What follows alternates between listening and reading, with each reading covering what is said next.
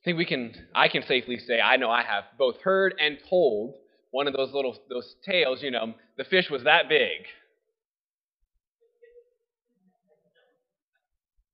Eh. It was that big, I swear. But when it really comes down to it, we have this tendency to put a little bit of fluff on a lot of times when we're telling stories. We have that, that human tendency to make it more memorable. We want to appear better. We want to appear good. We have that kind of that little, there's a little bit of pride in there. Exaggerate just a little bit. I think about that as I hear Jesus talking about cut off your cut off your foot, cut off your hand, plug out your eye. He's surely just exaggerating, right? He doesn't actually want us to do that. A lot of times Jesus speaks with strong language, and we can either consciously or subconsciously kind of write it off as surely he didn't really mean that. What Jesus, I think, is lifting up for us today, yes, don't go out and cut your hand off. But he is lifting up a very important question that I would hesitate to say that Jesus is exaggerating, because he's actually not exaggerating with the importance of the question that he's lifting up for us today. It's the bigger question of where are you going? Not physically, not in a, an emotion kind of way, but in an eternal sense, where are you going? He lifts up entering into life and entering into Gehenna, right? Because the reality of the situation is that every single one of us, our life is oriented in a particular direction. We're going somewhere. We can't not, it's impossible to stay stationary. We're taking steps in our life in a particular direction. And that place that we're orienting our life towards has eternal proportions. Jesus is lifting up for us a question not of um, here and now, but of an, an eternal question. And it's very easy in our life to be very hyper focused on what's going on right here, right now. Because if it's not a hurricane, it's a pandemic. And if it's not a pandemic, it's school or work or a relationship or something. There is always going to be something, big or small, that's going to try to turn my gaze away from the eternal to right here, right now. I don't think there's ever been a time in my life, and I'm sure most of us would agree, that there hasn't been some kind of pressure that tries to turn my gaze from God onto something else, whatever it is. Be it something good or something bad. There's always that temptation to, to struggle when we, we were, we're prone to forget the question that Jesus is raising up for us today, and that's precisely why he's raising up for it today. Because while it's good to focus on the here and now, it's good to focus on these needs that are right in front of me. We see people who are hurting and who are suffering, and we want to minister to that. That's good. God is present in, in that. God's not just in the outside things, but He is very present in the here and now. But it's important that we don't lose sight of the eternal for the sake of the here and now. What we do every single day has to always be informed by and has to be done through the lens of the question that I think Jesus is raising up for our reflection today. Because he's very blunt in his language. If your hand causes you to sin, cut it off. Pluck out the eye if it's causing you to sin. Cut off your foot if it's causing you to sin. He's very blunt there because what he's trying to say is that nothing, nothing, nothing is worth losing the life that he desires to share with us. Nothing is worth it. He speaks so strongly because that's how strong his desire is that we would enter into life with him. He does not want us to, no one wants to go to Gehenna. He wants us to enter into life. And he speaks so strongly because that's what he wants too. But if we lose sight of that question, we lose sight of where we're going.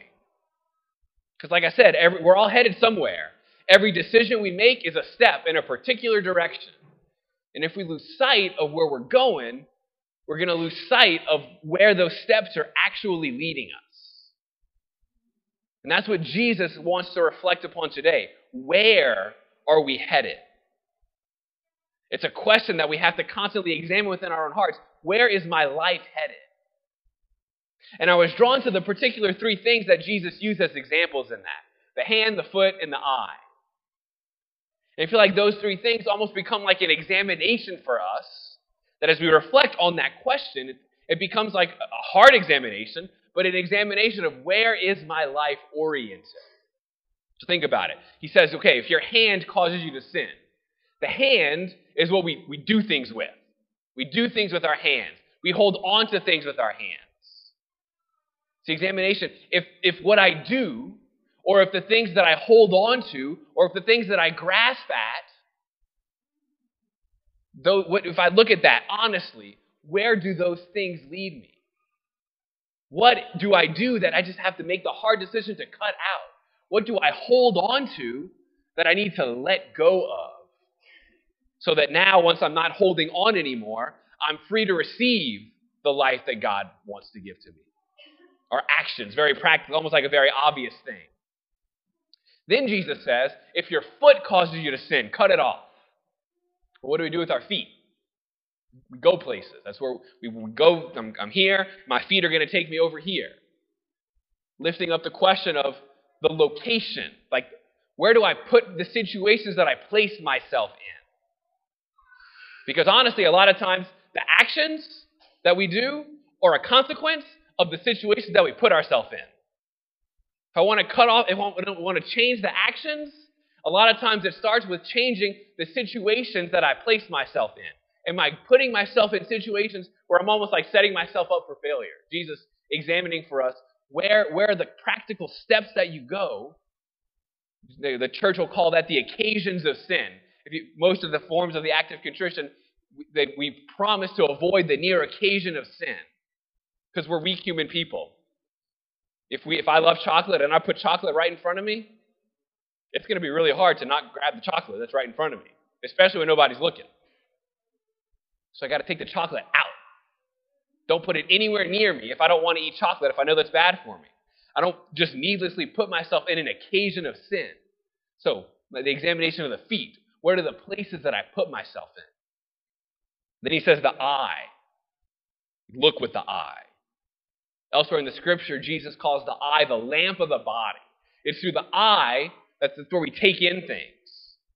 And that constant question of where am I looking? Who am I looking at? Is it the Lord, or is it somebody or something else that captures my gaze, that captures my attention? And what are the things that I do look at that if I don't want to look at, and if I know I want to look more fully and more purely at the Lord, that I need to remove? Things that we can all say we need to cut, cut things out of our life. Not a one of us can say that there isn't something that I need to cut out. But if I, when I do that, maybe as I'm going through these things in my heart, I'm very much aware of all the things in my life that I need to cut out that I honestly don't cut out. That can seem very daunting. It can seem very discouraging as I see all the things that I, I, I you know, know I need to change, all the areas where I need to grow in, and I can look at that list and just be discouraged and say, well, I guess I, I guess I can't do that. I guess I'm on the other road. I keep trying. I keep failing. It can be very discouraging. I have things I need to cut out that most of the time I don't have the strength or the courage to do. And to that temptation, to that temptation to discouragement, know that the Lord sees that. The Lord knows that. The Lord doesn't have unreachable expectations for us and doesn't um, he's not unaware of the difficulty that we, that we experience day after day after day. He's not disappointed by how painfully slow a process it is to grow, how painfully slow it is to cut off the areas of our life that we know we want to get rid of. We can think it's supposed to be like a big chop and gone. It's very slow. Little bit at a time is usually how it works which can be discouraging if we don't know and if we're not confident that the Lord knows that and that He's not disappointed by how slow it is. He's, he's, he's in this for the long game. We can get impatient. We're going to get impatient way before He actually does. And I'm encouraged by something else that Jesus said in the gospel today. Little line it said, "Whoever gives someone who Whoever gives a, a, someone a cup of water because he's a disciple of mine will surely not lose his reward. Giving someone a cup of water, that person will not lose the eternal reward that, he, that God has promised him. Something so simple, so insignificant. A little gesture of giving someone a cup of cold water has eternal proportions. The act of cutting things away, that, that's continual striving, a lot of times is very, very small. The little decisions that we make that seem almost insignificant, the ways, the opportunities in our life where we can either literally or metaphorically give someone a cup of water, that has big impact. Think about Mother Teresa, who always talked about doing small things with great love.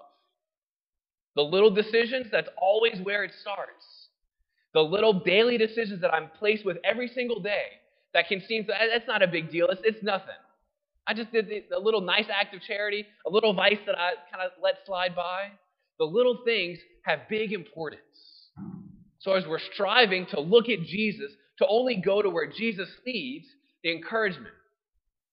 What's the cup of water that I can give? God, give me the grace to see whatever it is you're, what you're asking me to do, what little bitty cup of water that I can do. There's nothing too small. The little things have eternal proportions. May the Lord give us the grace to do those small things. Look for that little cup of water so that I can do that small, seemingly insignificant thing with great love. Amen.